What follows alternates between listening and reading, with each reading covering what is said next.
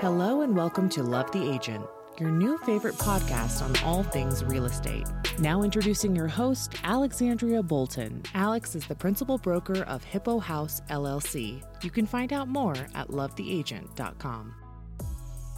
So, funny thing, this morning, my contractor, Eduardo, is like, he's like, we, we hit the gas line yesterday. Yeah, I was like, no. Um, and I'm like, what do you mean yesterday? Yeah, that was my first question. Yesterday? Excuse me? Right. Uh, I'm like, what? So how did we survive? And, you know, what? So we go look at it. And they had taped it after they hit it. Yeah, I'm like, um, this is a big no-no. So I called Are L G E. We talking like masking tape? Duct tape? It what was kind the, of cello tape? It was the clear. I, I, I bet they used multiple types of tape, but on the top it was like clear, waterproofy tapey. You know, so industrious. Yeah, I mean they did a good job. So much so that I'm the glad fire, they're okay. Well, yeah, and the fire department came this morning, and um, they were like, "So you taped it?" You know, I'm like, "I'm really sorry. I know that's embarrassing that they did that." But anyways, they were like, well, it's not leaking. So they did a good job. So the moral of the story is that you can call eight one one and it's mm-hmm. like nine one one or three one one in your city where it's a local thing for you. And they will come out and they will mark the utilities in your yard. Even if you're like, I mean, for free, anytime you can do it like up to every fourteen days or something like that. Um, mm-hmm. Anyone who's ever digging anything in your yard at all, you should call eight one one and have them come mark it. And that's the moral of the story. Gotcha. So yeah, call eight one one if you're planning to dig. I want to put in a fire pit in my backyard. A recessed fire pit? Or a just recessed a regular fi- one? No, recessed with like, I want it to be a circle with one wall kind of dug into the earth a little bit more.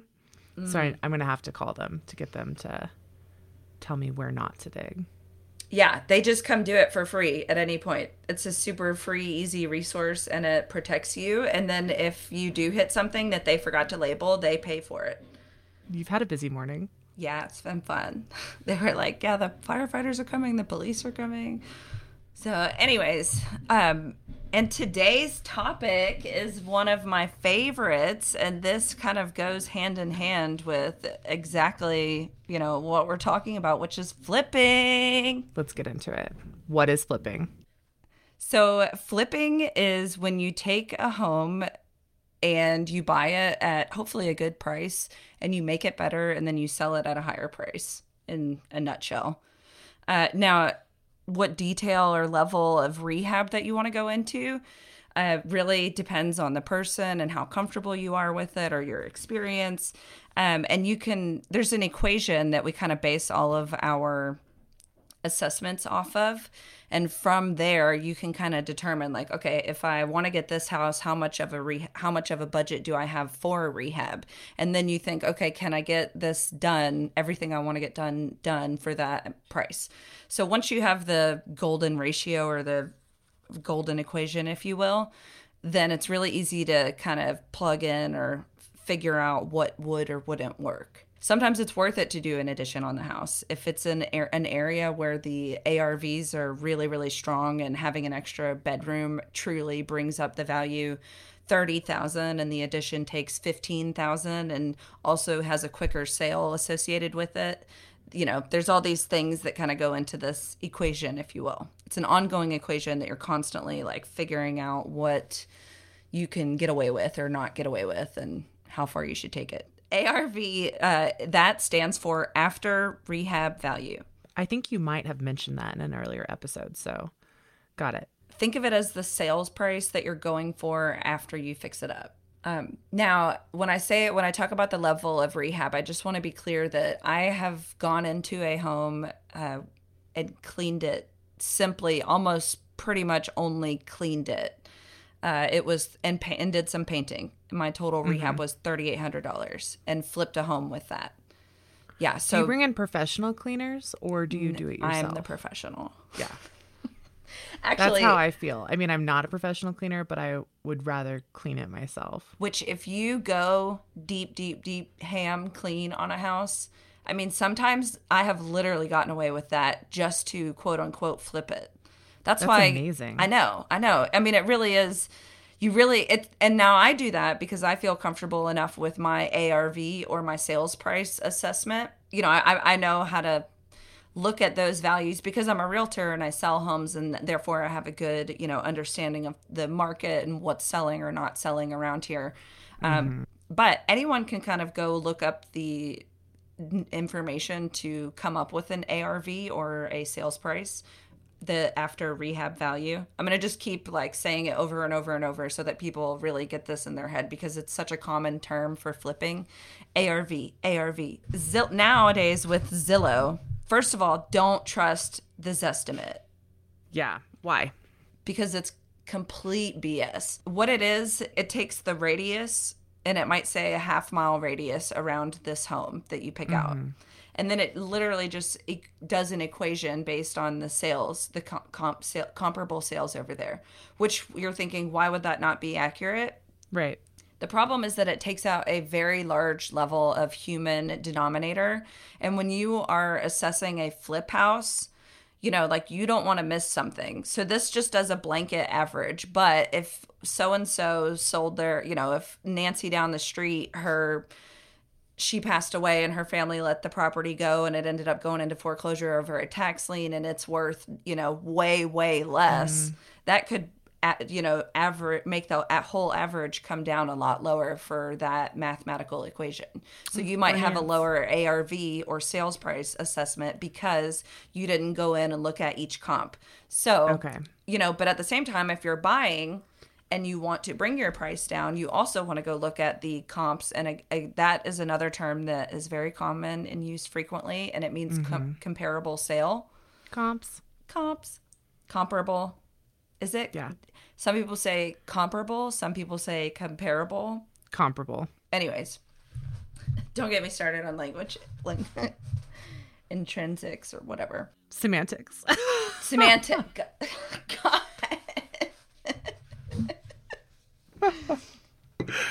I well, won't. I won't get you blooper. started on. I won't get you started on semantics or intrinsics. And now we're doing flipping. So when you buy a house to flip, you're not worrying about renters. You're only buying it to fix it up to some degree and sell it. Yes, exactly. So we understand how we determine our A R V is that we go to comparable sales in the neighborhood, but you really, really need to look closely.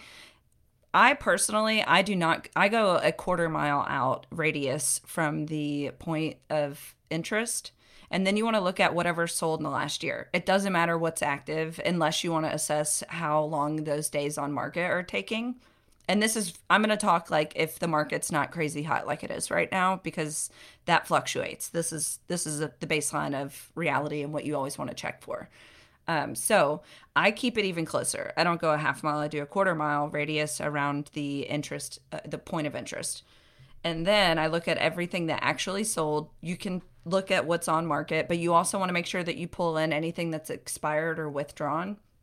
And those can show you where something might have had a problem selling. Like, you know, this one didn't have a walkout basement where every other one did. And therefore, you know, and it ended up not selling right, whatever.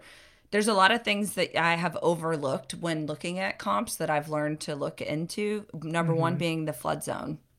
Do not oh, forget yeah. to check the flood zone because that affects how much cost somebody is going to, you know, people have a higher insurance rate when they go to purchase. So you're, you know, the purchase prices are almost always lower in the flood zone. So if you mm-hmm. have that one house in the neighborhood that's in the flood zone and nothing else is, and you're looking at comps that are not in the flood zone, but all, you know, are the same house, you know, that is an example of how you could over, you could oversee something. Okay. So let's go back to our equation. The equation, simply put, is your costs. If your costs on your purchase and your rehab, you want the total of those costs to be seventy-five percent or less of your A R V or sales price. Uh, simply put, if I buy a house for fifty-five thousand dollars and I think I-, I could do the rehab for twenty-five thousand dollars, then I would hope to sell that home for one hundred thousand dollars or more. And if it's anything less, it's too tight and you don't want to go after it. So the basic equation, to put it in a more algebraic form, is to take the total cost divided by zero point seven five, and that will equal your A R V or your sales price. Okay. So for what you would need to sell it for. Yes. So for example, if my cost, let's say I'm buying it for one hundred thousand dollars and I plan that I'm going to put sixty thousand dollars into it. So my total costs are one hundred sixty thousand dollars. If I divide that by zero point seven five, that will give me, you know, what the price is that I need to sell it, which would be two hundred thirteen thousand three hundred thirty-three dollars. Now, that is like the very simple equation. And we can also back into it a different way. So let's talk about the simple version of, let's say we know what the house is going to sell for. Uh, but if you're looking at a foreclosure, for example, I want to see, okay, what do I think it's worth? What do I think it's going to sell for? And then I'm going to back into what I think I'm going to pay for it based on what I think it's going to sell for and what I think the rehab costs are going to be. And then I find X, which is what I'm willing to pay. So if we have our rehab cost and we have our sales price, we can figure out how much we are willing to pay. And if we have our price that we're willing to pay and our rehab cost, we can find out how much we know we need to sell it for. And if we have the price that we're willing to pay and the price to buy it and the price that we think it will sell at, we can figure out how much we need to keep our costs, our rehab and every other cost that I'm going to go over as well, in what, where we need to keep those in order to keep our equation making sense the whole time. Now, what you're doing here is you're shooting for a twenty-five percent uh, margin of it profit, hopefully. Now, and you want that to be at a minimum. And I would say most flippers are like happy if they make like twenty percent markup on their money. And usually you want it to be like, I don't want to flip a house for less than twenty grand per house. So, you know, period. But right now in a hot market, you are looking more along the ratios of like hitting that lower, you know, the minimum margin of, and this is the bare minimum. If your flip does not meet these, this equation, it is, it is more than seventy-five percent of the A R V your costs are, then don't do it. It's not worth your time. I think any flipper might agree with me on that. Who does it? It depends, you know, it's a lot of work when you go through the rehab. I like to know everything that I'm getting into, or at least that I can get out of any problem. So my question is, how does a person who's not in this industry, who's just getting started with flipping, who's maybe buying their first house to flip this year, how do they go about finding a good contractor? Hang out at Lowe's. I'm just kidding. I say that, but honestly, what I that is a recommendation that people do for real suggest to people, like, do stop somebody if they look like one. If you see one on the side of the street working and you like the work that they're doing, stop them and be like, or pull over and be like, hey, I'm, you know, I'm looking into get looking to get into this. But I would say to Google, you know, like get on Craigslist is a good one. Um, and ask around, ask people if they've worked with anyone, and then, you know, see who people, contact them, meet those guys, and see if they do more than maybe what they did for that person. Oh, contractors really love it when you have your materials figured out. But if you say you're going to supply materials, for me at first, I would just get the tile, you know, and they're like, well, now you got to go get mortar, and then you got to get grout, and I need the backer, bro- the backer rod, backer board, blah, blah, blah, blah, blah, spacers if you want them. Otherwise, they might do really fat spacers. So I provide the spacers because I don't want them to do like one half, in, you know, a half inch space. That drives me nuts. But anyways, um, so if you can approach a contractor and tell them, you know, I'm going to be easy to, I want to work with you and I want you to work with me.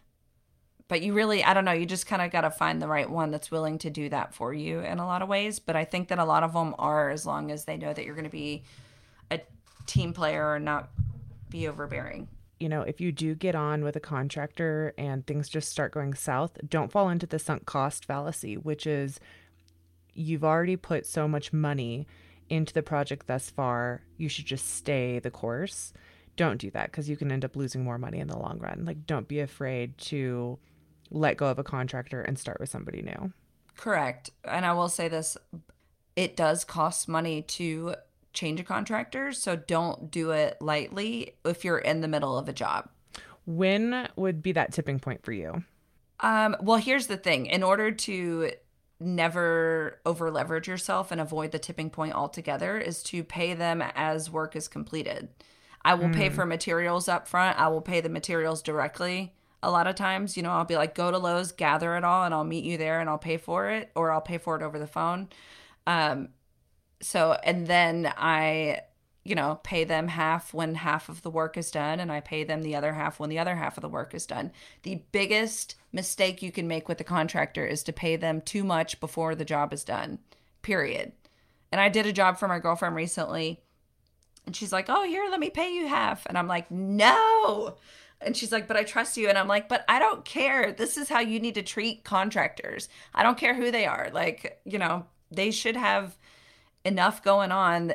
And now, you know, again, I'll pay for the materials. And if you need to be paid later today after half of the work is done, I will pay you cash later today after half the work is done. But I am not p- paying you cash and not having you show up and me be over leveraged. That's how you over leverage yourself. What about people who say, oh, well, I need twenty percent to start, or I need fifty percent to start? What do you say? I would Just say, no. Why do you need that? A, B, I would say I would like to pay the materials, and I will, you know, if I can go, I can meet you at Lowe's. I can pay over the phone. Mm-hmm. I will pay, you know, so I just kind of don't let them say that. Um, I break that down. I'm like, well, but wait a minute. So why do we need this? And how can we avoid needing that? Because again, I'm not comfortable with that, period. Right. So draw a line. Yeah.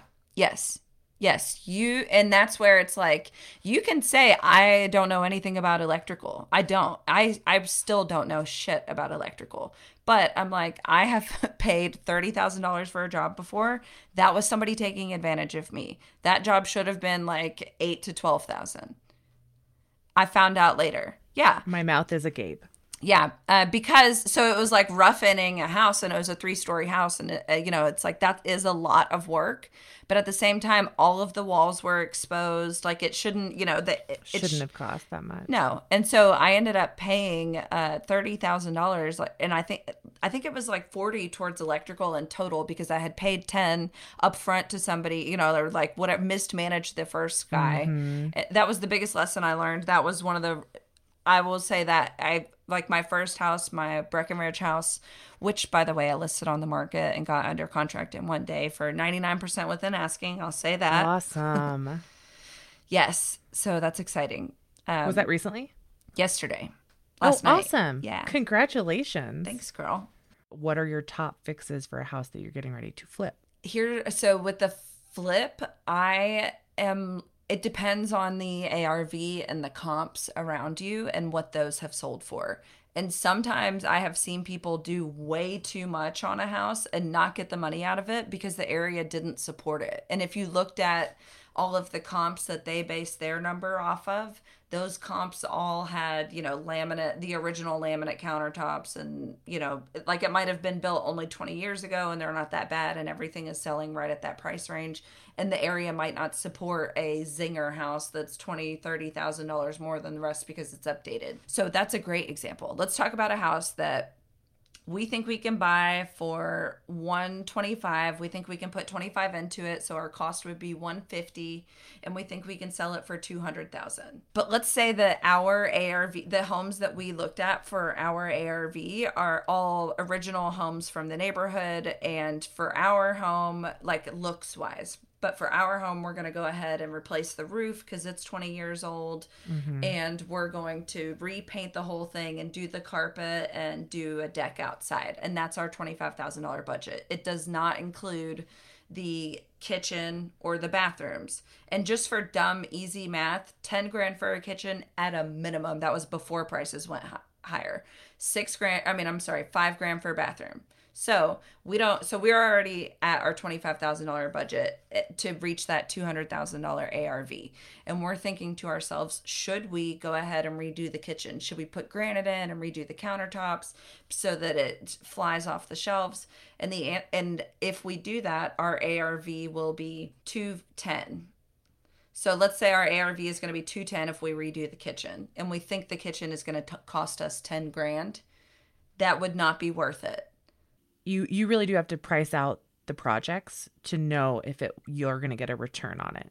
Yes. And, well, and to determine how much you should do or not do. And that can be based off of your A R V and the comps that's, you know, that that make up that A R V number or that sales price number that you are coming up with. You know? So top three projects, assuming the math adds up. Top what are my projects. Favorite things to do? Yeah. Replace the roof because I get a good price on roofing. Uh, and that's one of, it looks great from the outside, which is like instant curb appeal. And, and I like my price for roofing more than I would have to pay if I did a roofing company. So that's one that I usually do. The granite when you say is, you get a good price. What do you mean you get a good price? You know a guy? Yeah, I got a guy. I got a guy. She's got a guy. I got a guy who's got a guy. Um, I pay labor only sixty-five dollars a square, and a square is like a four by eight piece of plywood. And when you're assessing a roof, you look at it by the square. So roof, number one. Number two? Granite, again. Don't be stupid. It pops so hard. Um, and then the cleaning, cleaning, cleaning, cleaning, cleaning, cleaning, mm. cleaning, cleaning, and baseboards, cleaning, baseboards, baseboards, cleaning, baseboards. Replace the baseboards or just clean them? Paint them, usually. Paint them. Yeah. And, and leave them if they're fine, but if they're like coming off, I'm just like baseboards are a focal point. And so is the cleaning. Mm-hmm. And people don't understand how much cleaning, you know, they're like, oh, I cleaned. I'm like, no. When you, when it comes to your house, what you want to do is you want to go into every room and every closet, and you want to literally vacuum and clean every corner because it will look so much cleaner. Clean up your core, you know, clean, clean, clean. The best thing you can do is clean it. Mm-hmm. Some things that people forget about when it comes to flipping and when they're looking at that equation are the holding costs. Uh, holding costs are what sounds like what it is, what it costs you to hold the property. That mm-hmm. can include utilities, insurance, lawn care, snow removal in winter, uh, bugs, H O A fees, things like that. So um, don't forget those. They add up quickly. You know, it can be like two or three hundred bucks a month that you're just not thinking about. And you know, if you have a project for nine months, that's eighteen hundred dollars. And another thing that we haven't gone over that people also forget about are the sale costs, the agent's fees. If there are some, if you're an agent, you can save on fees. That's actually why I became an agent, is because I'm like, oh, here's a spot where I can reduce my cost by not paying six percent. I can pay a total of three percent to the other side. So it it varies where you are, but it adds up. That's a big expense. Sometimes realtors make more than the flippers on a transaction. When they haven't, you know, when it doesn't come out right, they're guaranteed their commissions. You're not guaranteed your profit. Of those fees, there's the commissions to the agents, the title company fees. You can call any a title local title company and be like, hey, what are your seller side fees typically? Usually it's like a recording fee for the release of the mortgage and all this other stuff. And tax prorations is another thing. And the tax prorations, again, can add up. You know, they can be like a five thousand dollars proration on a two hundred thousand dollars house is very realistic, and you will either be credited or debited the amount of your proration for the taxes. So that could be, you know, a three thousand dollars swing on the sales, you know, like, so you sold it for two hundred, now you've got twelve thousand out for commissions to an agent, plus the title company gets, let's say it's one thousand dollars, and like that's a lot, let's say five hundred, but then you also have uh thirty-five hundred in tax prorations. So now you you're at sixteen thousand dollars in costs from two hundred thousand, which equals one hundred eighty-four thousand, and you your cost is one hundred fifty. So you actually made thirty-five instead of fifty thousand. You see how how quickly it go, like how mm-hmm. quickly those other things add up, where it makes the whole thing be a big waste of your time if you only make like twenty thousand dollars on a two hundred thousand dollars right. house. Um, and usually when you're flipping, if you know if the project doesn't take too long, then usually it can kind of balance out where you know you're you prorate it on the buy and the sell, so that you're only paying taxes for the short portion that you have it. Hopefully, so if it's like a three month project, it could it could not be that bad. But if you goof off or something happens and it ends up being nine to twelve months, you know, then it goes from being, you know, maybe nine hundred to fifteen hundred dollars to maybe the full five thousand dollars. And that, you know, again, is a big chunk of your profit. I'm really excited to hear your conversation today. Tell us a little bit about him. Alex Parker is a Louisville flipper who has been doing this. I thought I had done a lot of homes. I've done about fifty in the last five years, and he's done, I think, three hundred homes now. um, in the last like six years or five years. So I'm excited for people to hear from him. He's a perfect and great example of somebody who's also, you know, he's thirty-one, I think, and is killing mm-hmm. it in the flipping game and has been for five years. And, you know, he was like twenty-four or so, or I think twenty-four, twenty-five when he got started. So you can do it too. Anyone can do it. You can get started at any point. And if you love it, you can make it a full-time career. That is awesome. So without further ado, here's Alex and Alex. So what were you doing before you decided to start flipping houses? I graduated college, and right out of school, I actually worked on Wall Street for a little bit. Uh, I was doing commodity futures. Uh, it felt honestly a lot like gambling, uh, but I loved it. It was a great experience and definitely learned a lot, and it was a good good growing experience. But but basically to, to transition to how I got into the flipping was my parents had do commercial warehousing and lost one of their biggest tenants. And I moved back temporarily to figure out what to do with that space and come up with a plan to help them get it leased out. And while I was back, I was looking at possibly going to law school, didn't know exactly what direction I wanted to take my life. And in college, actually, I'd been president of the entrepreneurship club for uh, two years, had brought in, in a lot of entrepreneurs, got to talk with them. Both my parents were entrepreneurs, and I knew in my heart I wanted to start a business, and actually ended up, uh, you know, flipping my first house, probably did way too good on it. Been doing it ever since. That's like uh, The Alchemist, though, when they say, like, when you're headed in your right direction in life, then shit's going to go well for you immediately out the gates to point you in that direction and keep you focused in that direction. So I feel like it was a just fate for your life. And to be honest with you, like, I love the idea of, you know, fixing up a house to make it into a home and improving the communities and helping people out. But also, I think, you know, probably at my core, I was interested in entrepreneurship and starting a business. And I saw house flipping with a big enough of a margin to where I could go in and make a lot of mistakes and hopefully not lose my butt right. starting out. Yeah. And uh, it, you know, fit the business model. And, you know, with, with the margins and stuff, I saw how it could be scalable uh, to, to build something pretty cool out of.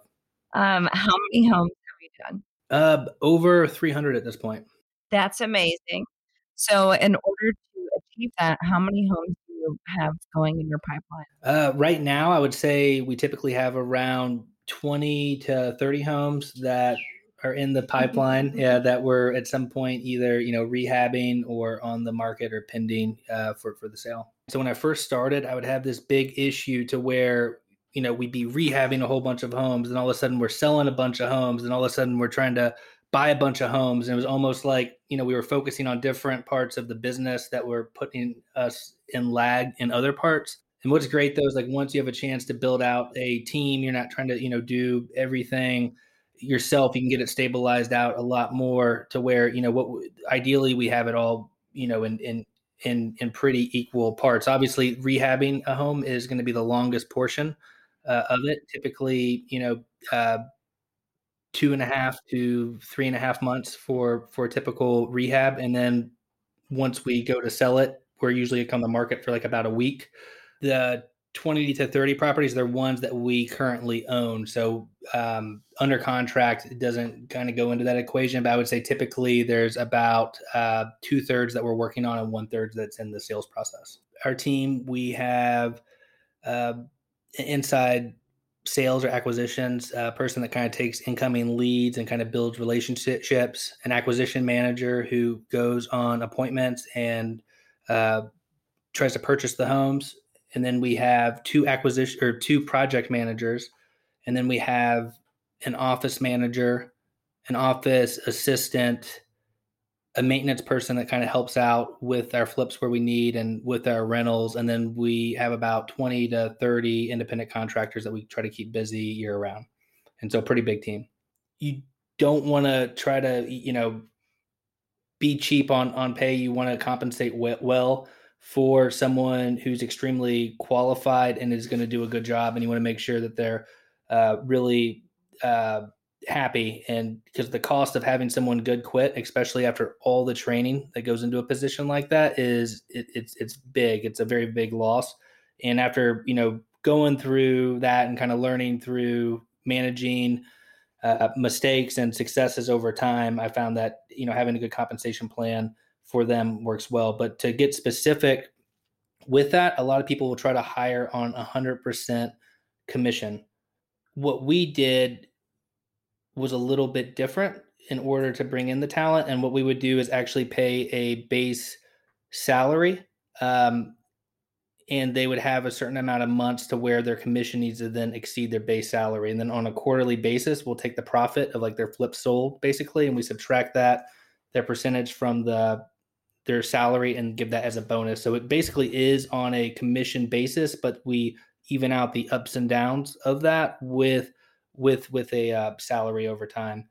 What are some of the, like, what are the top criteria you look at when you're coming up with a budget amount or scope of work or rehab amount on a property? Yeah. The, the age of the home can, can be important, right? So we get a lot of these like early nineteen hundred type homes, and, you know, you'll do the sheet on it and you're just like, I know this thing's going to cost more. I mean, what's, what's interesting though is like, once you've been in the business like long enough, like I can walk up to almost any house and look at it and be like, oh, it looks like that's going to cost about forty-two thousand dollars. And typically I'm going to be within plus, the ballpark. Oh, plus minus like five thousand dollars. If that, like that. Yeah. Like almost every single time.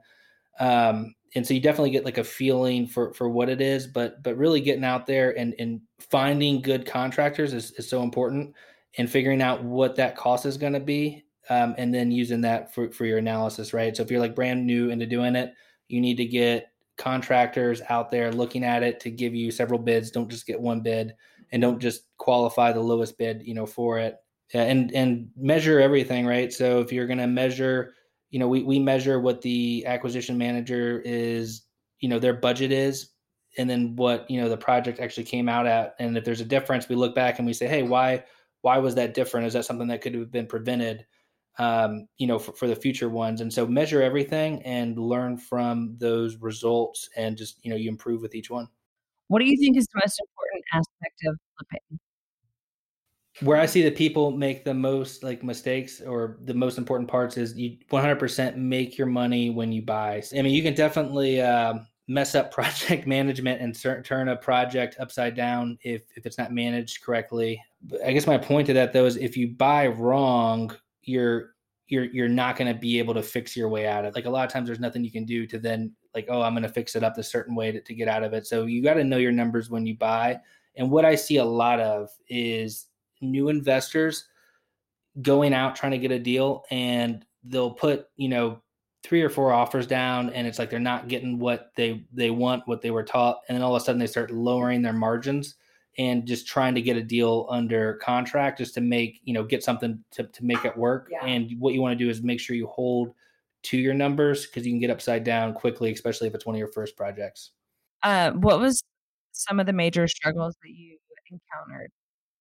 I hated project managing. Like I absolutely hate it. Like I like doing the design work. I was good at it. And I mean, it wasn't my favorite part, but I, I feel like I was good at it. And I was good at negotiating with the contractors and everything. And then the work would start. Babysitting definitely like comes to mind, right? Like you'll think I explained something so clearly. I have it written on a scope of work. I, you know, did everything I could to prepare for this. And then you show up there and like the contractor did like the absolute opposite of what you said, or they're like, oh, I'm ready for my draw. And it's like, you know, halfway done.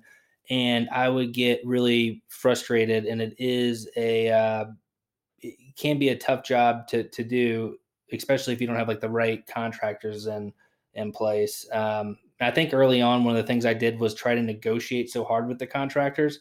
I would end up getting a really good price, but they weren't necessarily the best contractors, yeah, right? They were contractors by the time you figured it out. Yeah. Like you thought you were, I thought I was saving money, but I was in, ending up paying it somewhere else within like holding costs, or, you know, having to pay someone else to come back and, and redo some of the work they, they did. So project management, and then also just finding deals. And like your hardest deal that you'll ever find is definitely your first deal. And then um, it, it'll get easier after that, but you know, still, um, you know, you definitely kind of go in like uh, uh, peaks and valleys, and you just have to have confidence in your your systems and stuff to to keep to keep going through and, and getting what you need.